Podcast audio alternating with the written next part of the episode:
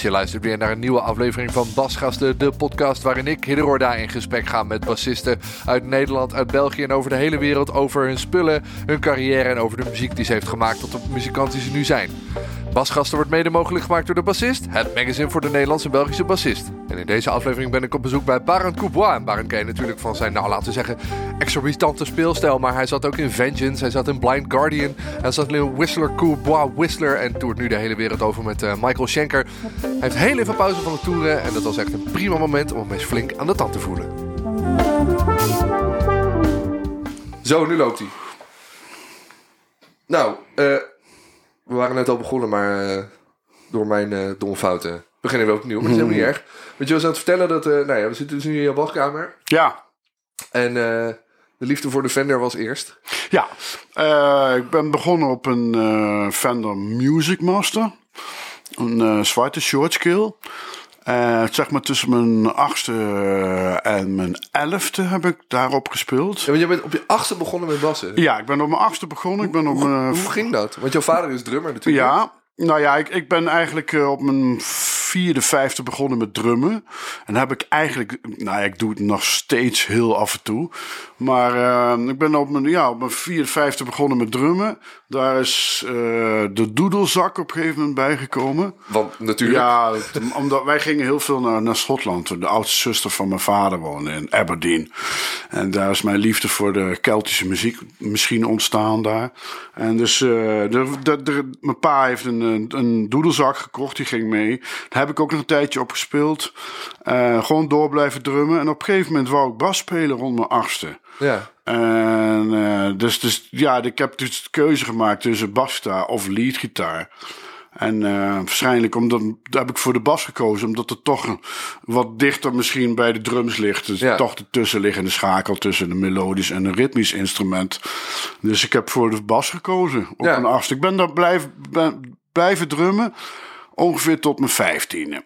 Toen heb ik het samen gedaan. Op een gegeven moment vanaf mijn vijftien heb ik het drummen losgelaten. Ja. ja. En eh, dan ga je dus bas spelen op je achtste. En had Ja. je toen al een soort van voorbeelden dat je dacht... oh ja, maar ik wil bas spelen, want ik vind die vet? Of was het gewoon... Ja, ik was heel gek van de bassist van John McLaughlin's maar Viesna Orchestra. Ik ben Oh ja. even zijn naam vergeten. Zo. Maar hij is recentelijk overleden. Eh, die had dus eigenlijk al zo'n zo'n zo'n eh, zo'n Gibson element, wat later Billy Sheehan had. Ja. Oh, en niet veel later trouwens. Die had dat ook al mid-70s. Maar die had al zo'n zo'n EB eh humbucker in zijn P-bass gebouwd. Die gast. Ik denk dat jij Rick Laird trouwens. Drake Laird, Ja. absoluut. Daar was ik als kind zijn al helemaal gek van. En, eh, ja, en op een gegeven moment John Deacon natuurlijk. Dat was eigenlijk mijn eerste grote held, zeg maar. In, in, in de rockwereld. Ja. Ja. Ja. Gek. ja, ik was natuurlijk al Pastorius en eh Stanley Clark fan. Nou ja, je zegt natuurlijk... maar voor iemand van die leeftijd is het misschien Ja, maar ja, we zijn natuurlijk opgegroeid met de meest rare soorten muziek. Ja. Onder andere dus ook, eh, ook fusion-achtige dingen. Ja. ja, ja. Dat werd gewoon bij bij jou thuis gewoon gedraaid. Ja, ja.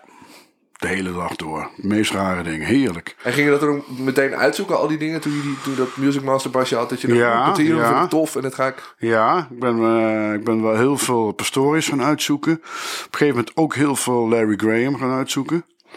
En daar hebben we het, al, daar hebben we het nog over de 70s. Hè? Ja, Ja. En eh Pastorius, Clark. Nou ja, en natuurlijk mijn grootste Nederlandse held. Dat is natuurlijk wel bekend ondertussen, Herman Dijnem. ja. Ja, dat is de reden waarom ik mijn plektrum speel. ja precies. Ja, ja. Dat, ik denk dat dat toch wel inderdaad... eh, ja. eh, ik denk het eerste wat ik van jou hoorde, toen was ik ook denk ik een jaar of twaalf, dus iets ouder, was een track die Dynamo heet. En toen dacht ik, Mhm. Ja. oh, dit is te gek, dit wil ik ook kunnen. Oké. Eh, en daar hoor je inderdaad ook die... De, ja, Herman heeft zo'n hele typische soort van slaggitaartechniek of Ja. zo. Die, die, eh, Ja. Het is eigenlijk gewoon een zestiende groove eigenlijk. Ja. Die de Pastorius en dat soort boys met de vingers doen. Dan doet hij... Het is eigenlijk een soort... Ja, je zou het ook een beetje zo Jimi Hendrix. Dwakketjekke, wakketjekke, wakketjekke, Ja. wakketjekke. Zo'n manier speelde hij met plektrum. Ja. Een super funky eigenlijk. Maar wist je ook, Ja. want ik kan me ook voorstellen dat je dan, als je dan zo'n plaat luistert waar hij op speelt, dat je dan niet meteen weet dat hij dat met plektrum doet. Wist je dat? Of Nou je ja, hem, of- ik ben gelijk al naar, naar Sweeter Buster optredens gegaan als, als, als jongetje. Eén Sweeter Buster optreden, kan me goed herinneren, liep ik huilend naar huis. Als klein, Van, als klein- van geluk. Nee, ja, ook, ook denk ik wel. En eh, was ik echt van, wou ik echt de bas aan de, den Wilger hangen. Ja. Na het zien van Dijnem. En eh, ik wou ook alleen maar les hebben van hem. En mijn pa heeft hem opgebeld. Ik kende via via elkaar. En daar had hij dus helemaal geen tijd voor. Maar ik heb er later wel over gesproken. En ik kan me zich nog wel herinneren dat mijn vader hem belde. Ja. Dat zijn kleine zoontje les was. Wou hebben van hem destijds. En, eh, dus ik heb Dijnem heel veel gezien. En is later inderdaad ook een hele goede vriend geworden. Ja. Dus dat is geweldig natuurlijk. Ja. Ja, dus dat is eigenlijk gewoon een beetje waar je jouw plektrum Ja, idee maar ik ben, eh, ja, ja, maar ik ben blijven doorfunken, zeg maar, met mijn duim en Ja. vingers. Maar vingers had op een gegeven moment wel een, eh, niet de prioriteit, zeg maar. Dat was wel de plektrum en, plektrum en duim. En hoe was dat dan? Want ik denk dat heel veel mensen jou. eh, we hadden het er net voor het gesprek al even over. Ja. van ik ben daar echt de laatste paar jaar ben ik pas meer een soort van echt bassist, bassist voor mijn gevoel geworden. Vind ik Ja. begeleiden wat leuker. Ik denk dat heel veel mensen jou kennen van zeg maar, het spectaculaire spel. Ja. Je zat net even op je Spectre te pielen. Dacht ik, oh ja, dat is inderdaad het spel van Barend dat ik ken. Ja. Beetje tappen en dat soort dingen. Ja, Ehm, is dan ook het feit dat je die, die, dat, die plektrum en, en, en, en dat slappen, zeg maar, wat meer prioriteit gaf, had dat daar dan ook mee te maken dat het wat meer spektakel oplevert? denk het wel, ja, denk het wel. Ja, nou ja, ehm, dus inderdaad, ik, ik, ik vind nu de laatste, nou ja, tijd alweer, misschien al wel weer twintig jaar of zo. Dat eh, wel heel interessant om eh, met een drummer samen te spelen. En dat is eigenlijk vanuit de jazz. Ja, dat was ten boze. Er waren twee verschillende dingen. De bas bleef gewoon in vieren spelen. En Ja. Elvin, Elvin Jones en Art Blakey, die gingen helemaal los. Ja. Dus er was eigenlijk nooit. Ik, ik ben een beetje opgegroeid met. Ja, de bas en de drums moeten precies hetzelfde doen. Hoor. Dat moet precies. Ja, ja, ja. dat is in de kick volgen En, en, dat eh, is in de jazz is dat helemaal niet het geval. Nee. In de originele bebop jazz dan. Later in de fusion dingen wel natuurlijk. Dus ik was een beetje opgegroeid met van ja, ik wil eh gast, ik bedoel, eh, de drums doen het toch al. O- Ja. Of, of, of, de, of de bas doet het toch al. Dan hoef je toch niet meer samen te doen. Nou, waarom zou ik time houden als iemand anders het ook Ja, doet? ja, dus er waren gewoon twee verschillende dingen. En eh, dus ja, dat was even een andere discipline. En dus ik ben daar even goed in gedoken. En nou, wer- nou werkt dat heel goed. En nou, nou vind ik het ook leuk. Ja. En plus anders had ik het ook niet overleefd natuurlijk, deze business. Dat moet je even uitleggen. Nou ja, ik bedoel, eh, eh, in, in de popwereld moet je dan gewoon super strak met een drummer kunnen, kunnen Zo, oh, ja, samenspelen. ja, ja. Anders had ik natuurlijk niet als, als eh, professional musicus overleefd, denk ik. Nou als ik gewoon blij, had blijven doorfrieken. Ja, precies. Maar je, Ja. ik bedoel, je kan natuurlijk ook een carrière maken uit frieken. Ik bedoel, Stanley Clark heeft ook een carrière bij zo'n spreken. Ja, maar ik denk niet in Nederland. nee, dat klopt. Nee. Ik ken ze volgens mij niet. Nee, niet Mensen die alleen maar dat doen. Nee. Dus eh, nee, maar ik vind dat is, eh, dat, is, dat, is, dat is hartstikke goed. Dus eh, ja, vooral, ik doe natuurlijk veel, heel veel studiowerk. Ja. Dus dan moet je natuurlijk wel echt gewoon op de puntjes. Ja. Ja, en je begon dus op een, op een Music Master. Ja. Kan je nog herinneren dat je die eerste, zeg maar, eerste tussen eigenlijk serieuze longscale Fender had? Ja, hij staat nog daar in de hoek. Die zwarte met de tremolo. Dat is mijn eerste officiële bas. Mijn Nee, eerste grote nog geen tremolo had toen je Nee, kocht. maar wel niet veel later. Ik had mijn eerste tremolo vanaf 84. Nou. En eh, daar staat hij dus. Ja. eh, Heeft die spiegelplaat nog iets met eh Phil Lynott te maken? ja. Ja. Dus een Ja. zwarte precision met een spiegelplaat. Ja. ja. Phil, Phil en op een gegeven moment natuurlijk Steve Harris. Ja. Maar die heeft natuurlijk ook weer van Phil Lynott, dus, of Lynott. Ja. En eh, ja, die, ziet er wel, eh, die is flink gehavend door al die jaren natuurlijk. Ja. Eh, Het valt niet echt meer op te spelen, maar eh, het is natuurlijk een prachtig ding en staat, staat er mooi. Hè? Ik kan me ook wel voorstellen dat je, dat je gewoon denkt, ja, ik ga dat nooit meer wegdoen, zo'n ding. Nee, die gaat nooit weg. Die eh, gaat mee de kist in. Ja. Eens, eh, ik spreek wel eens mensen die het niet voor over hun hart voor krijgen überhaupt om een instrument weg te doen. Heb je wel, ben je, verkoop Mhm. je wel eens spullen? Ja, ja, ik heb nou dit wat hier staat. Dus niet alles. Ik heb eh, in, in een aantal studio's ook nog een paar bassen staan. En bij ons in Frankrijk ook nog. Maar dit is echt de dingen waar ik 100% tevreden over ben. Ja. Ik heb een aantal bassen de laatste tijd verkocht gewoon. Waar ik, nou, waar misschien 90% of 80% wel aardig. En ik dacht, nou, gewoon alleen maar toppers. Ja. Ja. En is dat dan ook die Elio Martina die ik eh, Elio Martina. helemaal niet met jou associeer per se? Oké, nou, toch was het een van. Ik was de allereerste, denk ik, in de wisselkoepel wisseltijd. die op een six-string speelde. Zeker in de rock. Ja. ja. En heb je de, heeft Elio deze voor jou gemaakt? Deze heeft Elio gebouwd in 1990. Zo oud is die al. Ja, Ja, geweldig hè? ja heel gaaf. Ja. Wat Ja. wel bijzonder spul. Ik heb heel veel platen opgenomen. Dus het klinkt als een, als een dijk, dat ding Ja, maar dat zijn al die was van Elio. Ja, waanzinnig. Maar en wat bracht je er dan toe om een zesnaar te laten maken? Ja, Dat toen... verwachten mensen meestal Ja, even kijken. Toen, ik heb dat hele five string heb ik, heb ik overgeslagen. Ik ben gelijk van 4 naar 6 gegaan. Ja, Ja, toen. Ik weet het eigenlijk ook niet. En, eh, ja, dan, oh, oh ja, dat komt, het komt natuurlijk omdat wij heel veel overdubs hadden. Gitaaroverdubs. En ik moest live heel veel dingen meespelen. Heel veel Ah, dingen in het hoog. Dat je die hoogte in kan. Ja, ja, ja, Ja. heel veel tapdingen. En Zo, zo doen we waarschijnlijk die, eh, die hoge C erbij. Ja. En met we bedoel je dan in die periode? Uh, wisselen, Kuba wisselen. Ja, precies. Ja. Ja, Ja. Bekende eh, trio. ja precies. Ja. Tof. Nou ja, nu staan er wel wat vijfsnaren tussen. Ja, En eh, nog een bas van Nederlandse bodem. We hadden het net al even over hem eh, voor de opname. Een bas van Peter Boekel. ja. Waanzinnig. Eh, Ja. Peter en ik werken zeker al twintig jaar samen. En eh, op een gegeven moment heb ik, he- heeft hij deze bas voor mij gebouwd. Die was toen nog blank, zeg maar. En- EMG's. En soms vind ik, ik ben ontzettend EMG-fan, maar soms vind ik EMG's in combinatie met een maple toets iets te dun.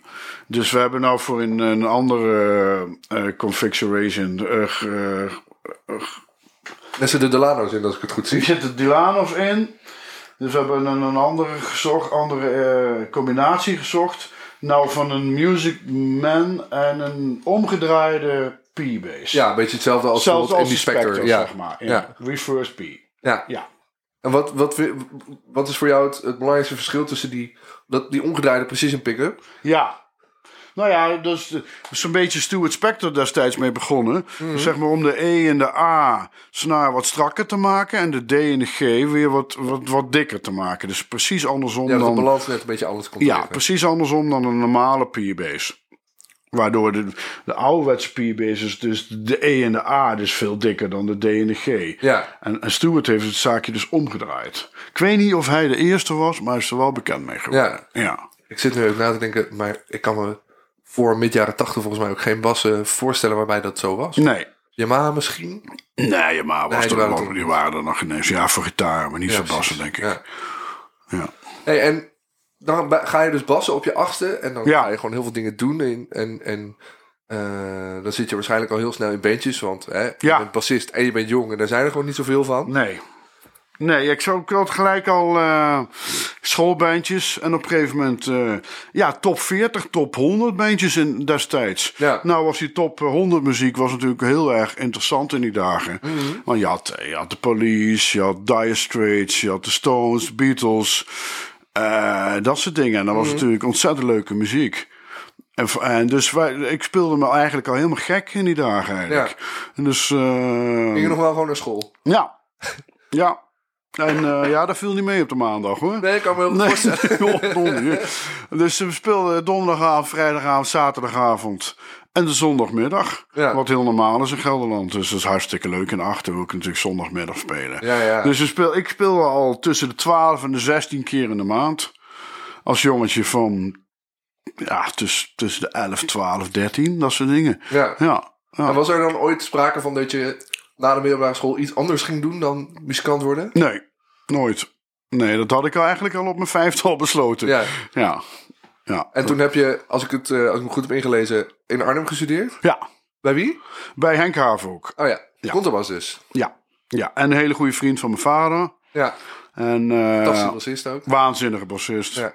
Ja, en eh, de, wa- ja, het maffe was toen was ik eigenlijk niet zo heel erg geïnteresseerd in dat ik, ik, ik kwam laatst nog tegen en daar hebben we het er nog over gehad.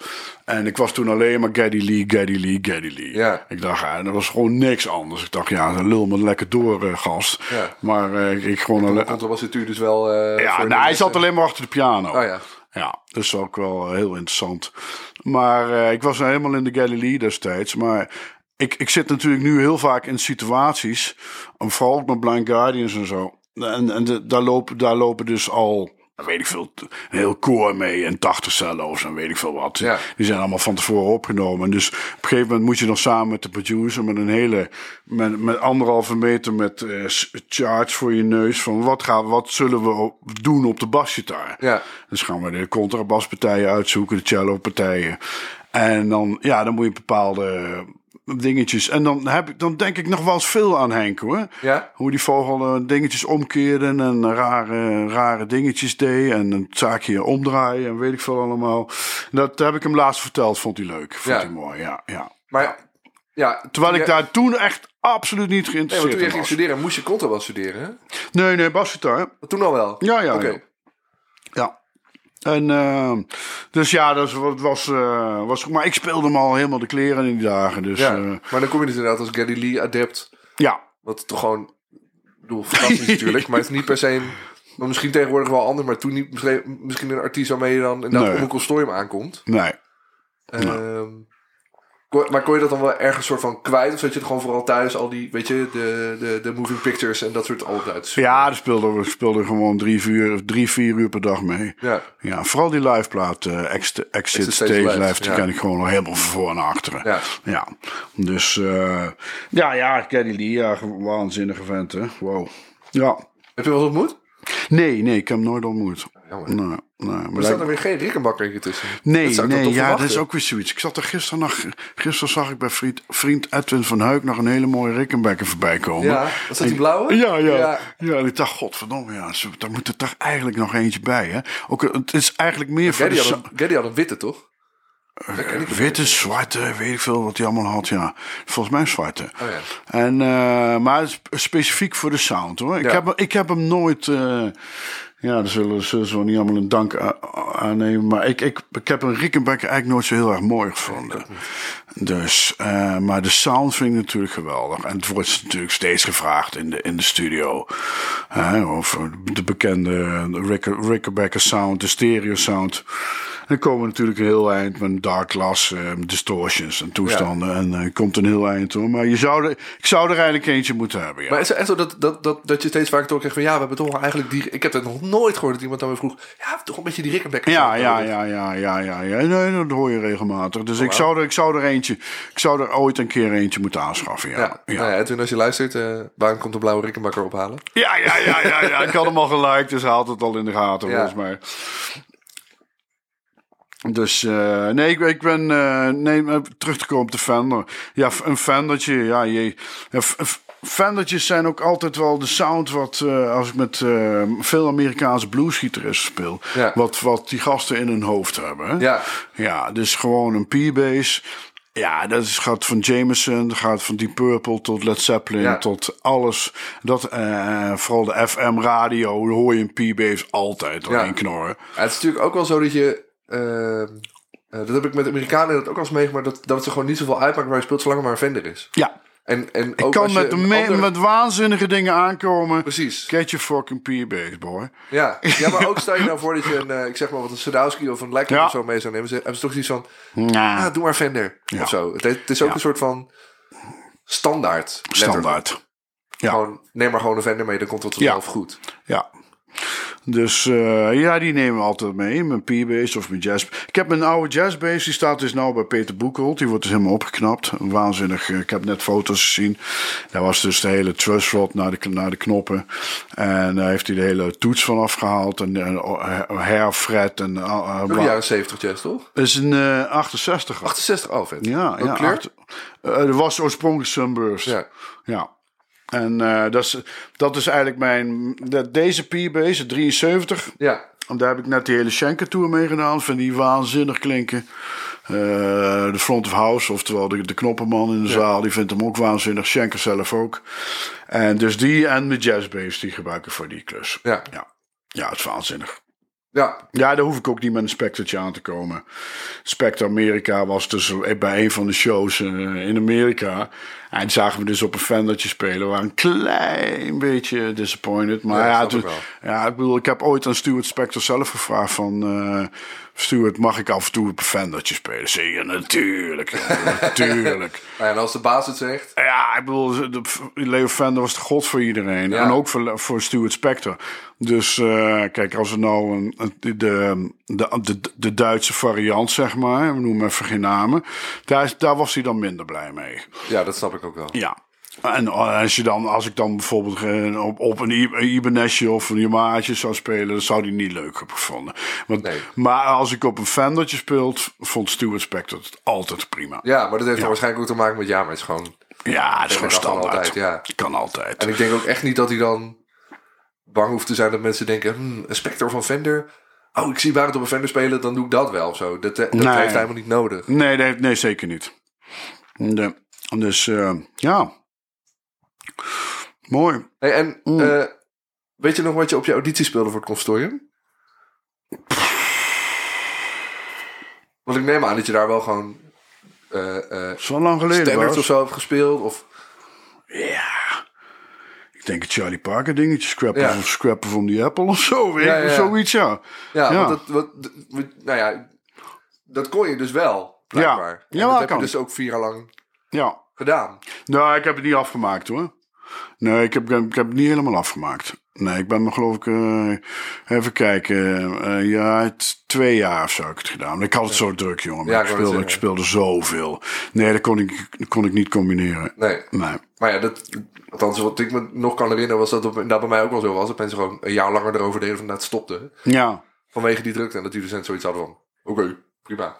Ja, go Mooi for dat- it. Ja, mooi Ja. dat je werk hebt en mooi dat je druk hebt. Ga ja precies. Ja. Ja. Nee, eh, mhm. Ja, dat was, was, wel, eh, was wel even aanpoten, ja. En, eh, maar ja, natuurlijk, eh, we leren lezen, is heel belangrijk. Mhm. nou, eh, ik, ik kan het vrij goed hoor, maar ik, ik, het is niet meer dat ik bijvoorbeeld, eh, zoals toen, dat je het gewoon ziet en gelijk speelt, Ja. instant. Gelijk patsboom. Dus dat is natuurlijk alweer een tijd geleden. Ja. En je hebt het in mijn, mijn branche niet altijd even nodig. Nee. Nee, dus eh, wel weer in studiosituaties.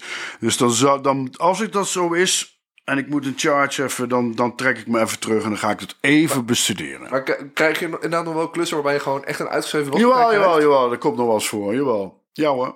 Zeker in die Blind Guardian dingen, wat ik net zei met al Dat is die... natuurlijk eh, heel uitgearrangeerd allemaal. ja, het is helemaal uitgearrangeerd met al die verschillende lagen. Ja. Met allerlei orkesten en eh strijken dingen erbij en zo. Dan, dan komt het wel voor, ja. Ja. En dan is het wel weer heel erg handig. En dan moet, inderdaad, wat ik straks zei, dan moet ik wel weer veel denken aan de oude Henk Haverhoek. Ja, Ja, ja. al van die, oude, zeg maar van die trucjes van ja... Die kleine, kleine dingetjes. komen en ja, ja. ja, ja, ja, ja. Jesse dingen. Hoe ben je bij, eigenlijk bij Blind Guardian terechtgekomen? Dat is toch wel een van de, laten we zeggen, grote Ja, eh, symfonische bands op de planeet. ja. Hoe gaat? Eh, even kijken. Ik had een project in, in Boedapest in Hongarije. Met een, een Hongaarse gitarist.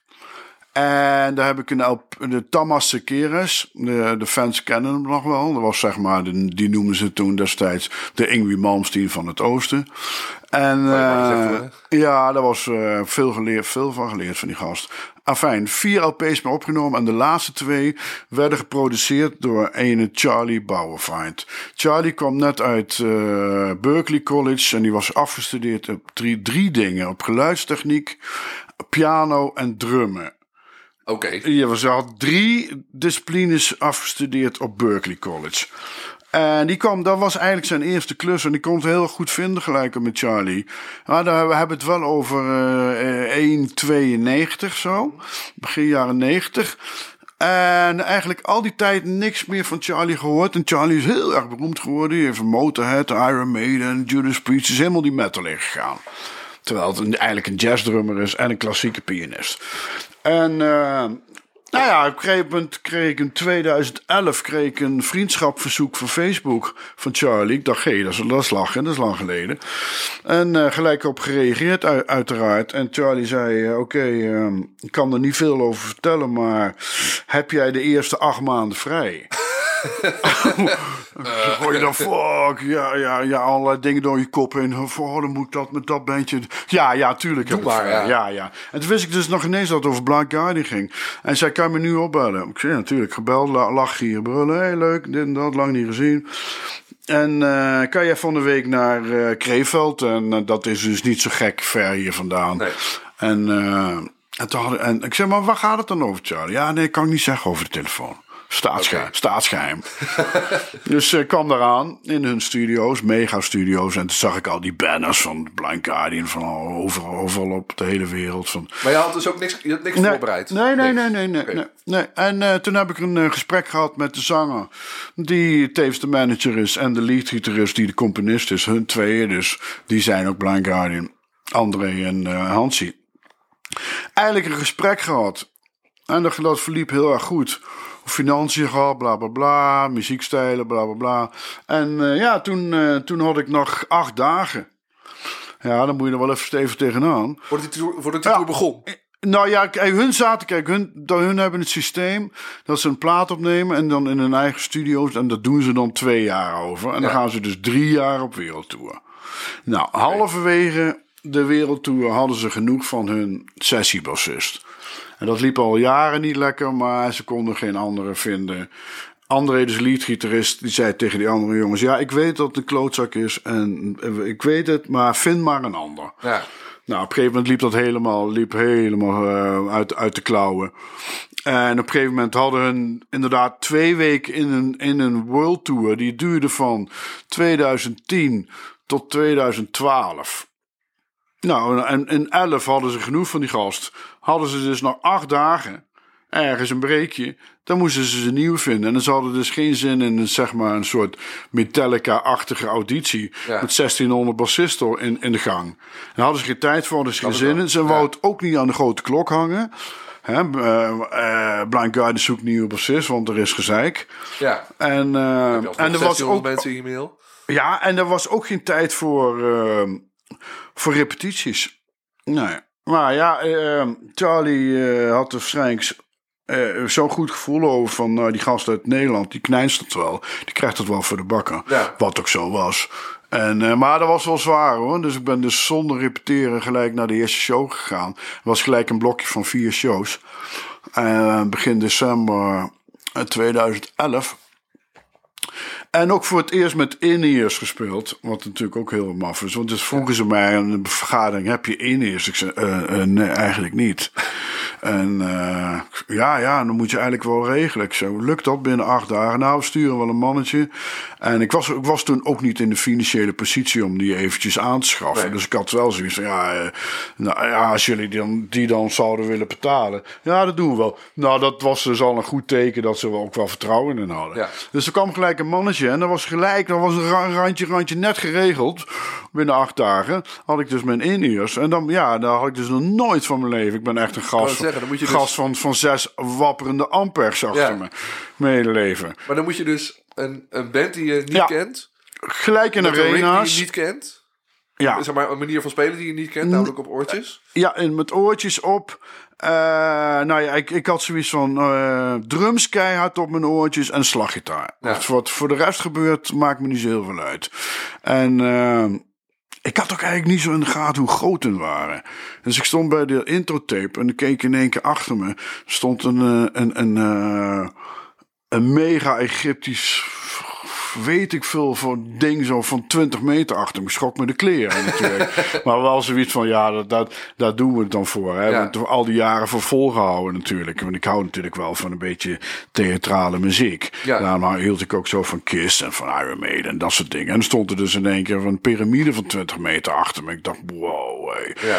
En het hele, hele arena, Guardian, Guardian. Ik dacht, oh, het begon hem te knijpen, jongen. Ja. te knijpen. Nou ja, dat was dus de eerste show. Die gasten die zeiden niks toen we terugkwamen in de kleedkamer. Ik dacht, oh, fuck. En toen kwam dus eh, de geluidsman. Dat was een hele we- wereldberoemde man. En die zei, oké, you made a lot of fucking mistakes. You better work on it. But it never sounded so good. Dus ik dacht, oké, die heb ik in ieder geval in de Maar voelde pocket. je dat zelf ook zo? Dat je dacht, ik heb Ja, je kan, je kan ook niet. Kijk, Kijk, ik, uh, die Charlie, die producer, die dan een, een, een, een cd van mij gemaakt. En dan had hij dus de, de bass aan de ene kant gepend. Oh ja. En het band, bandje aan de andere kant. En zo, zo heb ik dus die acht dagen, die 30 nummers, wat daar moest. Want die gasten die wisselen elke avond van nummers. Behalve natuurlijk spelen ze elke keer de, de klassiekers. Ja. Hebben ze voor elk nummer hebben ze, hebben ze twee andere staan. Dus Ja, je hoort precies. S ochtends pas wat de setlijst wordt verzameld. Dus ik moest gelijk 30 nummers installeren. En dat is, eh, dat is sowieso een klus. En, maar dan gaat het wel als je dus de andere originele baspartijen hoort. Ja. Maar in één keer zonder dus die gast. Ja, dat was even pittig. Maar dus ik heb wel een aantal fouten gemaakt. En dat, dat begreep iedereen ook wel. Ja. Dus eh, heb ik die dag daarna ook, heb ik even ook die gitaristen er even bij gevraagd. En ik wist niet welke posities ze deden. En van kan je me eventjes vertellen hoe je dat precies doet en waar. En, en nou, even met die gasten nog even eh, doorgenomen die tweede dag. En toen, vanaf toen ging het eigenlijk een stukje beter. En eh, ja, en, en dat heb ik dus tien jaar gedaan in totaal. Ja, totdat eh, de producer van Schenker eh, belde. Ja. Ja, toen heb ik een keuze moeten maken. Ja. En hoe, hoe kwam die keuze dan tot stand? Dacht je gewoon, nou, ik vind na tien jaar eh, vind ik het ook wel leuk om nieuws Nou, te doen. Hoe gaat dat dan? Ja, kijk, uh, Guardian is natuurlijk een grote arena band. En, ik, en dat is natuurlijk waanzinnig, waanzinnig. Maar ik bleef natuurlijk altijd een hired gun. Ja. Ja, samen met de keyboardman bleven wij met z'n tweeën. En dat had ook wel zijn voordelen. We hoefden dus niet naar signing sessies. We hoefden niet zo vroeg opkomen daven. Het had Ja. ook wel zijn voordelen. Maar Ja, ook, be- best, wel, best wel veel dingetjes. Nou is mijn ego niet zo heel erg eh, groot. Maar ja, als je op een gegeven moment toch niet in de videoclip staat en toch niet Ja. op de promotiefoto's. En je werkt even hard als die andere gasten. En eh, ik bedoel, en je gaat vanaf Amsterdam naar Sydney en heel de, de vliegveld in Sydney eh, staat vol met Guardian fans, een soort Beatle-achtige tafereelen. En jij kan gewoon zo... En, en ja, ja en, dan, en, dan, en dan mag je uiteindelijk niet op de foto met de Nee, gasten. precies. Dus ja, dan, dan, dan sta je met de keyboardman staan aan de zijkant terwijl hun daar stonden. Dat soort dingen, eh, daar had ik zoiets van, ja gast, ik heb toch ook 26 uur in het vliegtuig gezeten. Snap je? Dus dat, dat soort kleine dingetjes begon me een klein beetje te irriteren. Snap ik wel, ja. Plus, ik ben, ik kan het, ik beheers het heel erg goed, maar ik ben nooit een speed metal man geweest. Nee. Nee, ik kan het ontzettend. Ik heb het door hun echt leren spelen. Maar ik, ik ben eigenlijk mijn laatste officiële, en als je dat dan nou terugluistert, ja, is dat gewoon hard rock. Maar dat is Seventh Son of the Seventh Son, Iron Maiden 1988. Ja. Is mijn laatste CQ heavy metal plaat die ik ooit gekocht heb. Ja. Nou, als je dat nou terug hoort, is een lachertje natuurlijk. Op een gegeven moment werd het in de jaren 90 werd zo heavy allemaal. Ja, ja, ja. Ik kreeg alle Megadeths en Slayers. En, en daar heb ik me eigenlijk nooit zo in vertoefd eigenlijk. Dat vond ik eigenlijk Niet zo... heavy.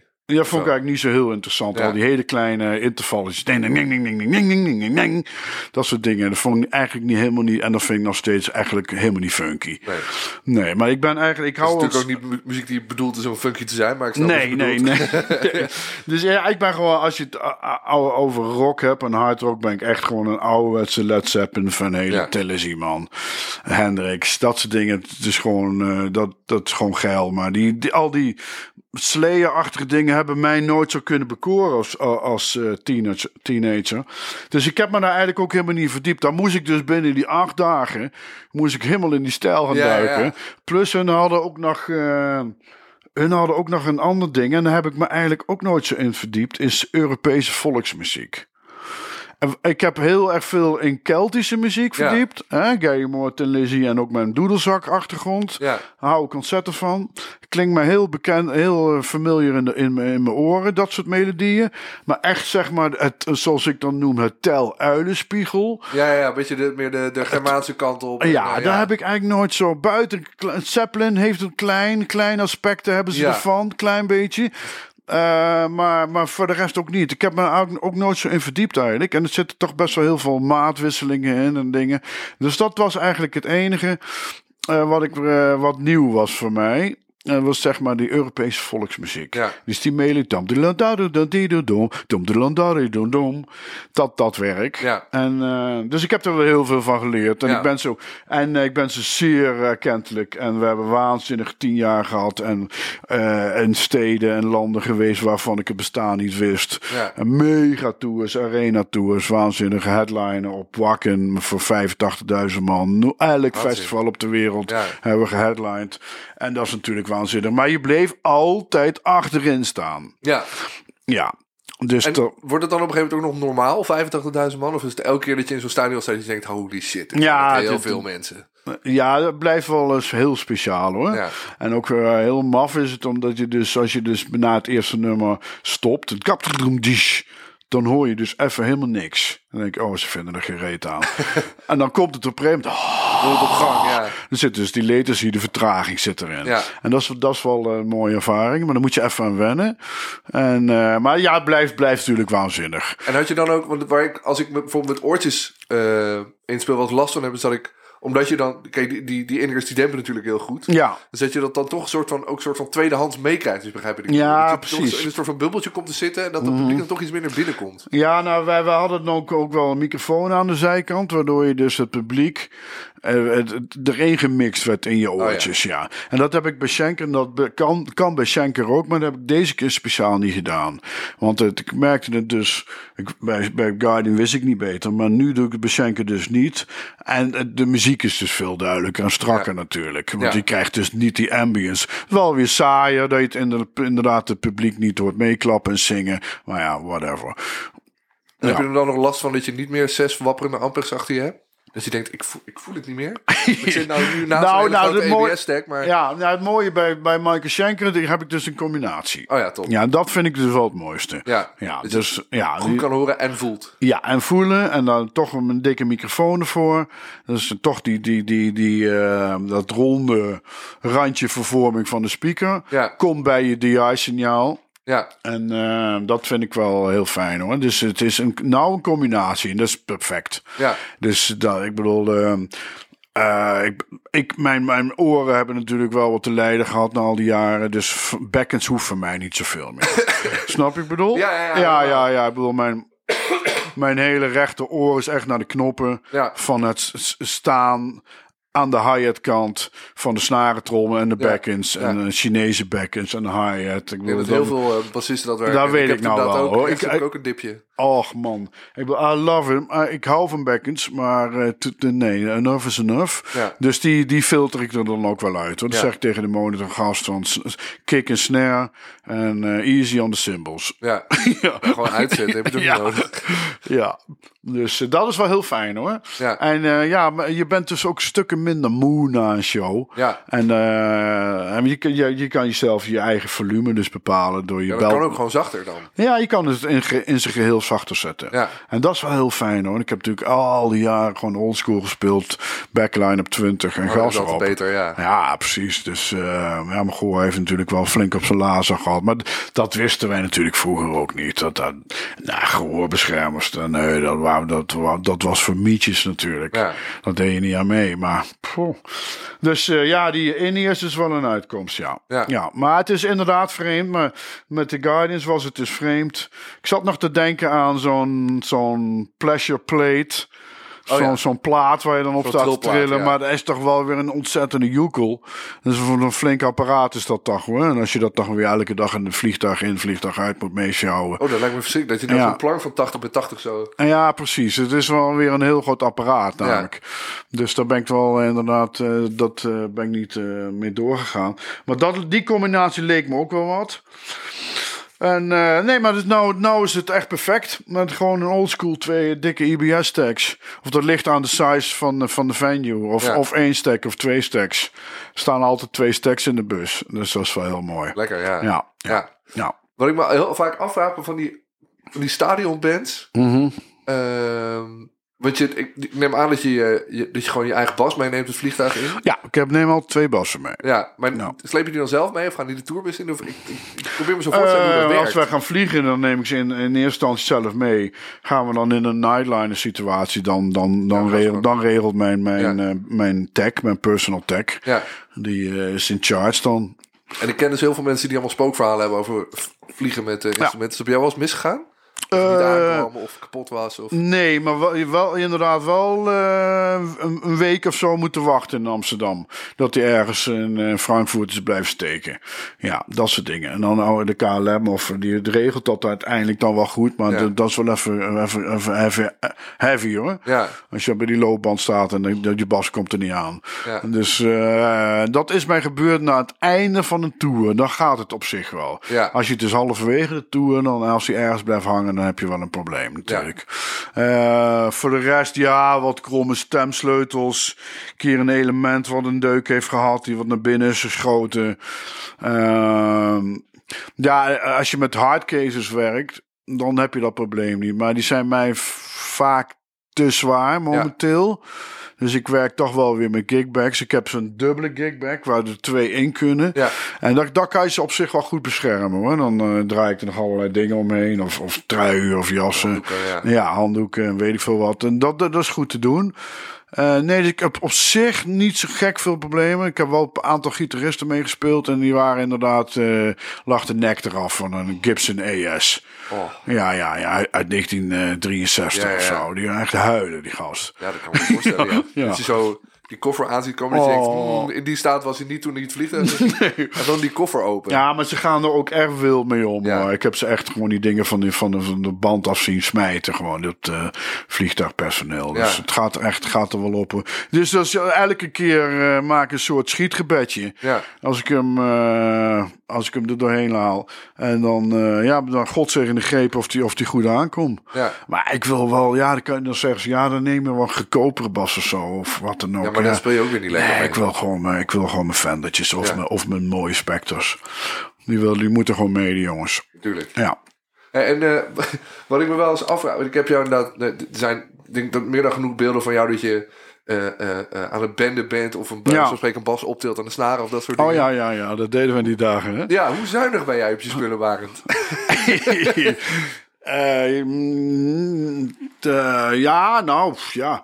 Vroeger in die tremolo-dagen, dat deden we de Steve Vai. Dat deden we gewoon inderdaad aan de tremolo zelf de Ja. bas omhoog. En dat, en dat, eh, dus die brak heel vaak af. En mijn vader soldeerde hem dan weer. Zo één keer in de maand moest hij weer solderen. De, trem, de tremolo ook. Die werd ook steeds kleiner. En eh, dus ja, op zich, ja, ik, ja ze, hebben, ze hebben wel te lijden gehad. Ja, je ziet het wel. Maar op zich, ja, dan breng ik hem weer naar mijn mannetje. Of André van den End. Of eh, Peter Boekelt. Of vroeger Elio Martina. Ja. Die boys stonden altijd klaar als ik weer om de boel weer te er weer? repareren. Ja. Moet er een nieuwe in? Ja. Ja. Ja, Fred natuurlijk. eh, ik, ben, ik ben een fanatieke roundwound Ja. fan. Ja, je bent ook niet iemand met een subtiele aanslag, zullen we maar zeggen. Nee, ook niet echt. Nee. Dus, eh, nou ja, ja, ze, ze hebben wel wat eh, road eh, worn. Ja. ja. Nee, want ik spreek natuurlijk ook eens mensen die dan hè, eh, fans hebben 73 of 78 en dan zo, ja, ik wil dat die origineel blijft. En Ja. die finish, eh. Maar dat is niet helemaal jouw. Nee, ja, ik, ik heb wel een paar bassen die zijn nog helemaal in de originele staat. Bijvoorbeeld deze Spectre is een- uit 86, die is nog helemaal origineel. Ja, En, eh, maar ja, ik bedoel, eh, als er een element mee ophoudt, ja, dan moet die gewoon vervangen worden. Of de brug gewoon, eh, de zadels worden gewoon dodgy. Dan moet die vervangen worden. Of elektronica. Ja. Ik bedoel, zweet natuurlijk ook heel veel. Dus dat gaat op een gegeven moment ook allemaal oxideren. ja. Dus dat moet op een gegeven moment vervangen worden. En inderdaad, fret heel veel, stemsleutels. Dus ja, dat, eh, dat doen mijn mannetjes allemaal, ja. ja. Ja. Je mannetjes. Dat klinkt als een soort gezellig clubje hier. Ja, met ja, stofjassen die dan... eh, Nee, maar die drie boys, die, die doen dat altijd. Ja. ja. en, en studeer je nu nog veel? Want ik kan me voorstellen dat je inderdaad... eh, Ja, eh, nou ja, kijk. Veel gestudeerd hebt. Ja, Anders ik- krijg je niet zo'n techniek, maar... Nee, ik heb natuurlijk altijd eh, ergens tussen de, tussen de vier en zes uur per dag zeker. Had je echt een soort routine of was het gewoon vooral veel doen? Ja, heel veel doen. En ook met kliktrek erbij. En vooral eh, volhouden. En vooral een bepaalde lik kunnen volhouden. Ja. En gewoon elke, elke avond vijf minuten erbij of zo. Ja. Stopwatch. Ja, en dan ook steeds sneller natuurlijk. Dat was in die tijd zo. Eh, maar dat was vroeger. Dan op een gegeven moment kom je erachter dat er natuurlijk ook wel andere dingen in het leven zijn dan alleen maar studeren. Ja.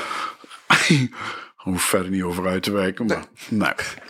En ehm, nou, op een gegeven moment ben je natuurlijk ook een nerd die alleen maar thuis zit. Terwijl de rest van de vrienden zitten lekker te voetballen buiten. En, eh, of vriendinnetjes en zo. Op, nou oké, maar anyway. tij- als ik op tour ben, studeer ik niet zoveel. Nee, dan doe ik inderdaad, waar we straks over hadden, de, de half uurtje van tevoren warming-ups.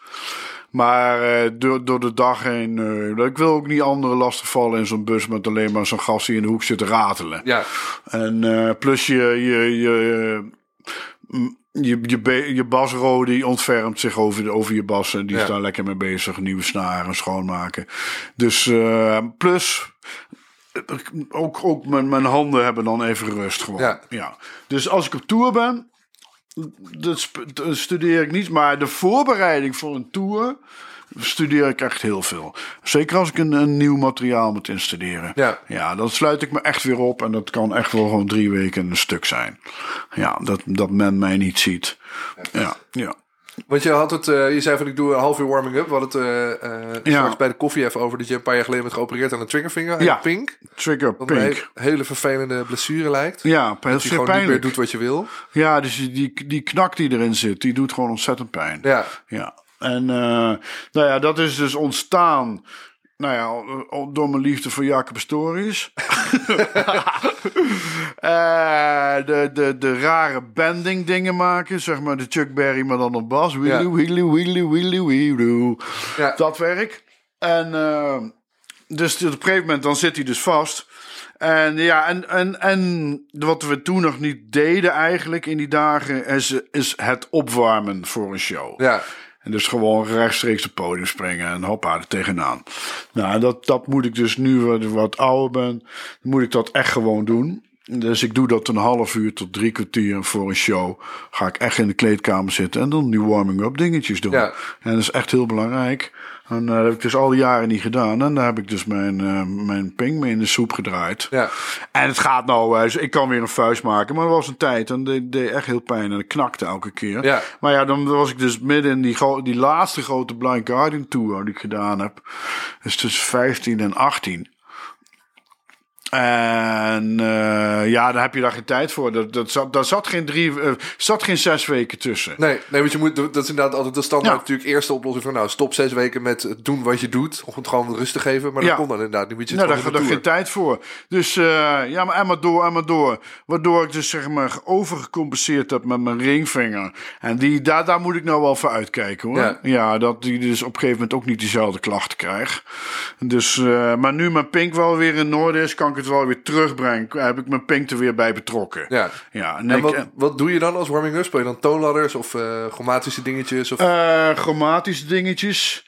Ik doe altijd een eh, dingetje en die heb ik eigenlijk van... Mag ik hem laten horen? ja, ik had, mijn microfoon staat vlakbij versterker, dus ik denk dat het goed komt.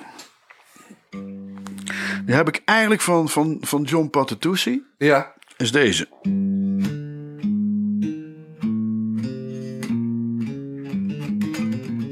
Oh ja. En op een gegeven moment een snaar ertussen. Een, een, een, een soort octave dus. Dat wordt dan moeilijker. Zie je? Ja, Twee snaren ertussen. Wordt steeds moeilijker. En ja, en gewoon een, zeg maar een spidertje. Dus. Hele simpele. Ja. Maar heel effectief. En over de hele hals in. Dat soort, dat soort dingetjes. ja. En gewoon een, een eventjes voor je hand.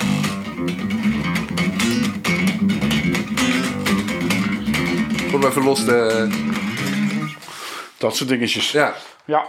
Dus polsje losmaken en, en, de, en, de, en de vingers van de rechter, eh, linkerhand. Ja. Belangrijk. Maar ook, ook de, de, de pols aan de rechterkant. ja, wat, Ja. en wat ik dus heel erg zie ook aan wat je doet, is dat je ook heel erg bezig bent met gewoon de... de want zo heel veel mensen gaan dan toonladder spelen of iets chromatisch of zo, waar, je eigenlijk de hele tijd soort van 1, 2, 3, 4 speelt Ja. met, je, met je linkerhand. Oké. Maar wat je nu dus heel erg deed ook, was die onafhankelijkheid van die vingers door 1, 3, 2, 4 te spelen Ja. bijvoorbeeld. Ja. Waardoor je ze echt los van elkaar losmaakt, zou ik maar zeggen. ja, precies. De in- independence van de vingers. Ja. Ja. ja. En gelijk, je moet gelijk swingen. Hè? Gelijk, pats, boom. Ja. Ja, altijd. Ja, dat, dat vind ik altijd belangrijk. Als je dan gewoon eh, studeert of eh, op warming-up of whatever, of je zelf speelt, moet gelijk swingen. Ja? Ja, leuk. Maar anders, anders wordt het gewoon boring. Ja, maar, ja, Ja, maar goed, ja. aan, de- aan- aan de andere kant, het, het is tussen aanhalingstekens maar, maar warming up, dus niemand die het hoort. Behalve jij zelf. Nou, ja, maar ja, Oké, ja, aha, daar zijn we weer. Ja, Eh, nee, dat is niet, inderdaad niemand die dat hoort, nee. Nee, maar voor jezelf gewoon interessant te maken. Moet- Ja. Ik, bedoel, ik moet daar gewoon op jezelf kunnen, blijven, kunnen blijven kicken natuurlijk. ja. Zel- zelfs als je opwarming up doet. Ja, natuurlijk, altijd. Ik kik gewoon hard op mezelf. Ja, klinkt misschien raar, maar... Nee, ik denk dat het wel, eh, Ja, ik denk dat het wel gezond is ergens. ja gewoon is mijn blijven grootste zijn drive. Mijn grootste drive. Ik gewoon, gewoon het, ik vind mezelf eigenlijk helemaal te gek eigenlijk. Dat heb ik altijd gevonden. Ja. ja. Nee, maar het lijkt me ook heel fijn Ja. om te hebben. ja. Dat je dan... Het moet natuurlijk niet omslaan in een soort van... Ik kan Nee, het toch wel. nee, want, nee, nee. Nou, je zegt, je bent nog steeds wel aan, aan het studeren. Het is niet zo van, Altijd. dat kan ik wel. Nee, zeker niet. Nee, ik bedoel, aan dit leven heb ik, geen, heb ik niet genoeg hoor. Nee, ik bedoel, ik, ik kan eh, de, de westerse muziek, en dat is dus de hele popmuziek, eh, soul, funk, eh, rock en dingen heb ik behoorlijk onder, onder controle. Maar als je ze bijvoorbeeld helemaal in de klassieke muziek zou duiken, ja, dan heb je nog wel nog weer, weer 30 jaar nodig. Ja. Of echt in de jazz. Ik bedoel, ik ben, ik ben een rockbassist met een jazz timing, maar ik ben geen jazzbassist. Nee. Snap je? Maar ik, ik kan behoorlijk goed jazzen en ik, kan heel erg goed walking bass en ik weet alle akkoorden van voor naar achteren. Maar ik ben niet echt een helemaal in, echt een jazzbassist. Nee. Als ik daar weer in zou willen duiken, ja, dan heb ik inderdaad ook weer 25, 30 jaar nodig, snap Ja. je? En dan, ja, dat gaan we natuurlijk niet halen. Heb je nog wel eens eh, jazzklussen? Dat mensen je bellen en dat je gewoon eh standards uh, van spreken? Ja, nou, als ik, als ik jazzklusjes doe, dan is het altijd met mijn pa Ja. of met Jasper van Tof. Oh ja. Ja, en dat is natuurlijk snee koek. En dat is, Ja, maar dat is ja- ook niet zeg maar gangbare Nee, swing nee, dat is eigenlijk hun eigen stijl. Ja, Nou, En eh, wat ik dus natuurlijk al was vanaf, vanaf kind zijn al hoor en me heel goed tussendoor kan manoeuvreren. En, en, en, en dat, maar dat is, dat, is nog steeds, dat is nog steeds mijn rockdingen, maar op een jazz manier. ja. Ja, maar ik kom een heel wat, eind. wat ik bedoel je kom met een heel een, eind. wat bedoel, want je zei ik ben een rockbassist met een jazz timing. Hoe, Ja. eh, hoe, wat, ik snap niet wat je daarmee bedoelt. Nou ja, je hebt ook eh jazzbassisten die, die, die, die proberen te rocken. Ja, maar wat is dan het verschil tussen een rocktiming en een jazz timing voor jou? Ja, goede vraag. Ehm, nou ja, een, een jazz timing is denk ik iets losser. Ja, Ja, iets losser. En Een rock timing is iets puntiger, iets strakker. Inderdaad, veel, veel samen met de, met de kickdrum, met de bassdrum samen. ja, Ehm, een heleboel andere, andere akkoorden, een heleboel andere passing notes natuurlijk. ja. Dan in de rock.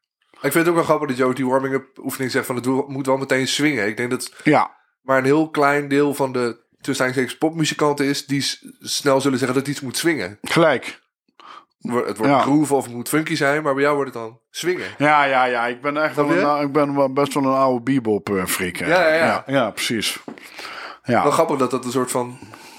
Het, is, het, is te- het, het, het past tegelijkertijd heel erg bij elkaar. Een beetje dat vrijige en dat lossige van, van die oude bibelplaten. En de manier waarop jij dat instrument benadert. Maar tegelijkertijd staat dat hè, met Schenker en met, Mhm. Ja. met name Blind Guardian staat het weer heel erg tegenover elkaar. Ja, ja, ja, ja, ja. Ja, ik hou van beide dingen eigenlijk. Ik hou van het, eh, van, ik hou heel erg veel van, van heavy gitaarsound. Ja, Ik hou van een mooie, eh, mooie, Ventures natuurlijk ook al. ja zeker. Ik hou van een mooie buizenvervorming van een gitarist. Ja. En dat was vroeger al Brian May. Eh, daar hou ik van eh, Eddie Van Halen. Hendrix al. Hendrix, noem ze maar op. Carrie Moore, Schenker ook. Schenker ben ik al go- godschuwelijk lang fan van. Ja, En dus ik hou niet eigenlijk zozeer van hard rock of dat moet allemaal heavy zijn. Maar ik hou gewoon van dat geluid, Ja. gitaargeluid. Ja, dan zit, je, dan zit je natuurlijk al snel in die rockhoek. En, eh, maar ja, bijvoorbeeld Van Halen. Dan denken ze daarheen weer over. Komt hij weer met zijn Van Halen aan? Want ik ben natuurlijk de grootste Van Halen aanhanger eh, op de wereld. En, eh, maar dat was eigenlijk gewoon een, was eigenlijk gewoon een verkapte, verkapte vorm van jazz eigenlijk.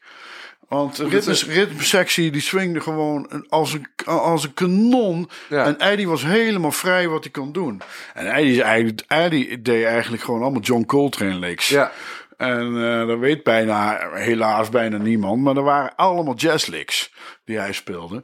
En eh, Alex, zijn broertje, ja, die, die speelde gewoon... eh, en zeker, die, kijk, voor- mij is improvisatie heel erg belangrijk. ja. Improvisatie vind ik eigenlijk een van de hoogste kunstvormen. En kijk, daar kan je niet zomaar, zonder dat je je moet eerst dingen weten en dan kan je ze loslaten. Hè? Dat bekende woorden van Miles Davis. First gotta learn it and forget it. Soon as possible. Ja. Ja, dus je moet wel het een en ander weten, wa- waardoor je vrij kan spelen. En die Van Halen boys, die wisten dat gewoon. En, maar ik was dan als kind zijn ook bootleg collector van die gasten. En die toerde dan tien maanden. En ik had stapels, van, stapels bootlegs van dezelfde tour. Dan hoorde je dus echt elke avond van anders. Ja. Een heleboel fans vonden, oh, ze spelen niet zoals op de plaat. Nee, dat is de Nee, ze zijn niet, wel hè, acht hè? maanden verder alweer, snap Ja. je? Nou, en, eh, maar die Dat is gasten... sowieso altijd heel gek als mensen precies willen horen wat op de plaat zijn. Denk ja, zet dan gewoon de plaat Zet aan. dan die plaat op. En het mooie van Rush, dat was wel echt zoals de plaat. Maar dat was er ook wel weer kicken. Ja, zoals mijn is- vader zei, met de krassen erbij. Ja, maar bij, Ja. bij Rush heb ik dan wel altijd, als je dan inderdaad Exit Stage Left legt naast de plaat uit, zeg maar de studioplaat dezelfde periode, er komt wel een soort extra energie vrij. Ja, bij de die energie wel, ja, dat klopt. Ja, zeker, zeker, zeker. Ja, maar bij Vernelen was dat echt godzegende greep. Ja, en dat, daar hou ik ontzettend van. En Dus dat, dat is dat jazzy. Ja. En dan hoeft het nog ineens allerlei eh, eh, hoogst intellectuele akkoorden te zijn. Maar het gaat mij meer om de improvisatie van de jazz. Ja, Ja, en dat, dat moet je kunnen. ja. Dat ja dat is dan ook weer het soort van dat lekkere gevaar dat het mis kan gaan. Ja, ja dat randje. Ja, Ja. En dat, eh, dat had Vernelen. En als Alex ook in de gaten had dat Eddie gewoon lekker ging. Dat kan je dus horen op al die oude opnames. Dan deed hij gewoon 16 maten bij. Dan keek Ja. hij naar de bassist up. En, Dat wel, en ja. Davy Roth vond het al lang best. En die vond het helemaal niet leuk om te zingen. Die wou gewoon ronddansen. ja, die wilde gewoon rockster zijn. dat Ja, die ging gewoon lekker staan te swingen. Die vond het al lang prima dat de gitaar zo drie keer zo lang duurde. Ja. En dus eh, dat, was, dat was. En daarom hou ik zo van, en, van Van Halen. En die hadden echt een jazzy approach.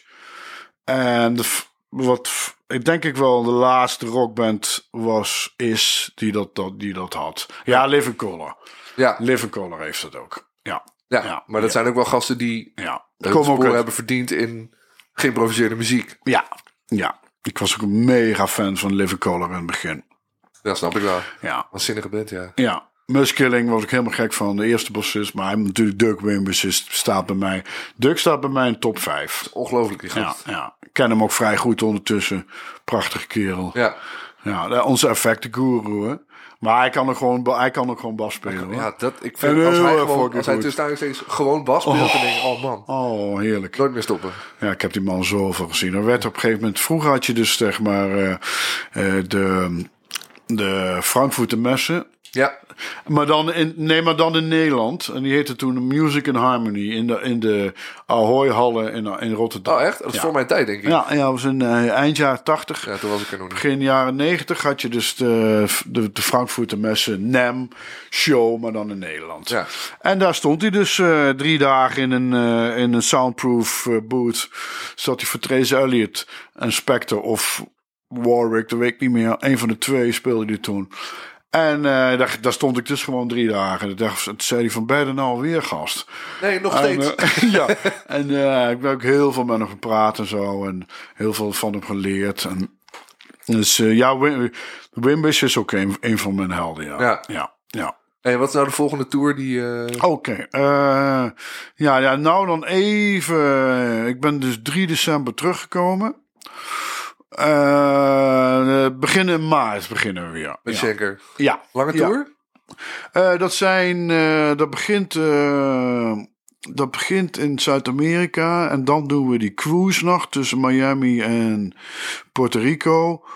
Dus die, eh, die, die Monster of Rock cruise Ja. en dat is in april. Eh, dan de zomerfestivals. En dan nog een keer Noord-Amerika, nog een keer Japan. Komt Australië bij. Ja, dus dat is in één keer zeg maar van maart tot en met eh, december wel weer. Zo'n beetje, ja. ja, ja. We hadden het er net over eh, dat je tijdens corona, eh, met je bedoel ik dan men, Men. een beetje afleert hoe dat is. Zeg Ja. maar toeren en lang spelen. Heb je dan nu dat je denkt, oké, ik heb nu die tour met Schenker gehad en we gaan nu weer een tour. Ik heb er, ik, ik heb er wel weer zin. Ik denk dat het wel weer gaat lukken. Of denk je ook van, oeh, ik ben benieuwd hoe me dat fysiek af gaat. eh. Mm, nu je wat ouder wordt, dan krijg je dat soort twijfels wel. Maar puntje bepaalt als ik helemaal op tour ben, dan eh, heb ik nergens last van. Dus dat komt wel weer goed. Ja, ik heb altijd, zeg maar, als ik op tour ben, de eerste week heb ik overal pijn aan. Ja, oh ja. Echt alles wat je noemt maar iets op en ik pijn aan.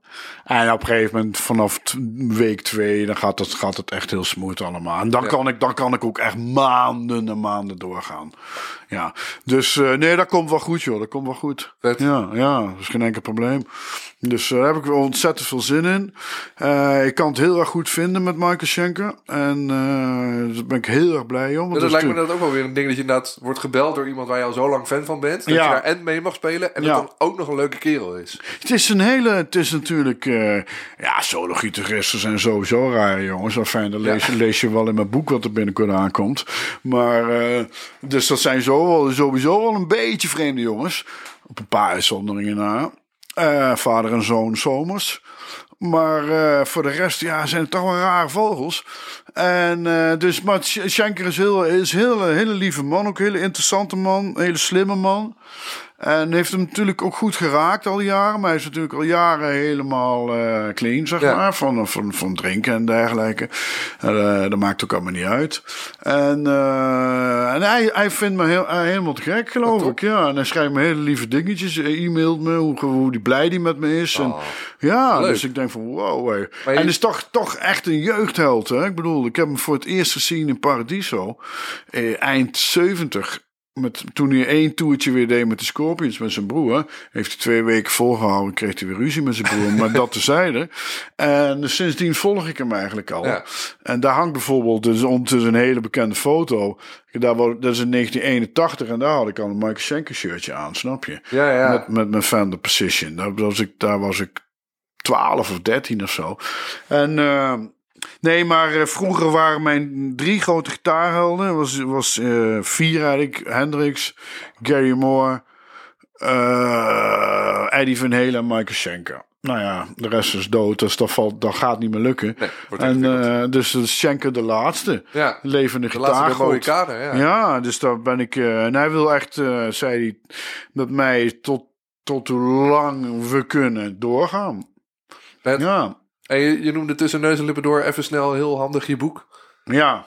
Wat, eh, wat kunnen we verwachten en wanneer vooral? Eh, nou ja, ik ben al een tijdje bezig met anekdotes. En ik ben al pas eigenlijk pas bij de jaren 70, begin 80. Dus dat duurt nog wel even. Ja, en ik schrijf elke keer een paar dingetjes op die me te binnen Het schieten. gewoon een, een, een aaneenschakeling van anekdotes. Ja, en, en dat, dat, zo werk ik ook gewoon met mijn biografie erbij. Want anders is het natuurlijk een chaos. Ja. Dus je moet er per project afwerken. Ja, ja, ja. Ja, ja, want anders wordt het één grote eh, weerwaar. Alles loopt natuurlijk dwars door elkaar heen. Ja. Want je speelt dan weer op een gegeven moment met die van dat, dat project tien jaar geleden. En, maar dus je moet dat gewoon wel. eh, en er zijn er is een, een, een hele goede vriend van mij die me daarmee gaat helpen. En een jongen die ik eh, al mijn hele leven ken. En die kent ook mijn manier van praten. En, dergelijke. en we, dus we, ik schrijf zelf dingetjes op. En dan nemen wij weer. Eh, neemt hij wat verhalen weer op. En dat werkt hij uit. Oh ja, En dan maakt hij dan een mooi verhaal. een ghostwriter heb je dan Ja, eigenlijk. ja, ja, ja, ja. En, eh, dus dat is, een, eh, ja, dat is een plan wat ik heb. Maar dat, dat, dat ziet er goed uit. Dat wil ik eigenlijk. Ik had het eigenlijk ook in de coronatijd al af willen hebben. Maar dat, dat, daar had ik even mijn- hoofd niet naar staan. Maar, Nee, snap ik. maar eh, nu dat ik weer op tour ben, dan als je er s'nachts in die nightliner ligt, ja, dan, dan schrijf ik elke keer wat op gewoon. Ja, Nou, tof. Ben heel Nou, benieuwd. ja. Dankjewel, dus- Barend. Oké jongen, graag gedaan. Veel plezier met Schenker alvast. Ja, dankjewel. Hartstikke fijn dat we dit eindelijk hebben kunnen doen. Ja, Ja, nou, 3,5 jaar. oké jongen. Hartstikke bedankt allemaal. Je luistert naar Basgasten en dit keer was ik in gesprek met Barend Coubois. Basgasten wordt gemaakt door mij, Hidde Roorda. Muziek is van Tyranny Vlog. Vergeet je niet te abonneren op de podcast op je favoriete podcastplatform, de playlist te checken, een review achter te laten en vriend te worden op Vriend van de Show. Bedankt voor het luisteren en binnenkort weer een nieuwe aflevering.